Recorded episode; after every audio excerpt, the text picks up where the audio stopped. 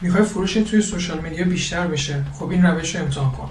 دو مدل محتوای زیر مجموعه بیفور افتر می‌خوام بهت معرفی کنم که توی کسب و کار شما هم احتمالا جواب میده. مورد اول بیفور افتر قیمتی. بیفور افتر قیمتی مثال واضح ترش اگر توی ابعاد 1920 داره نگاه می‌کنید تصویرش اینجا گذاشتم.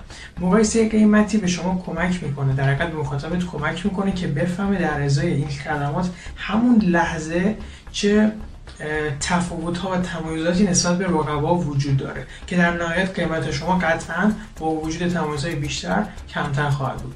روش دو روش عادی به عالی که اسمش خودم گذاشتم. این روش نشون میده که یک آدم خیلی خیلی معمولی چطور می‌تونه با تغییر خیلی خیلی ساده تبدیل به فرد خیلی خیلی عالی حداقل به نظر برسه. و نمونهش هم باز این تحصیل براتون گذاشتم. این دو تا زیر مجموعه محتوای بیفور افتری تقریبا توی هر کسب و کاری جواب میده. اگر نمی‌دونید چطور توی کسب و کار جواب میده توی کامنت برام بنویس تا راهنماییت کنم. این ویدیو رو حتما برای خودت ذخیره بکن که بعدا استفادهش کنی. مرسی.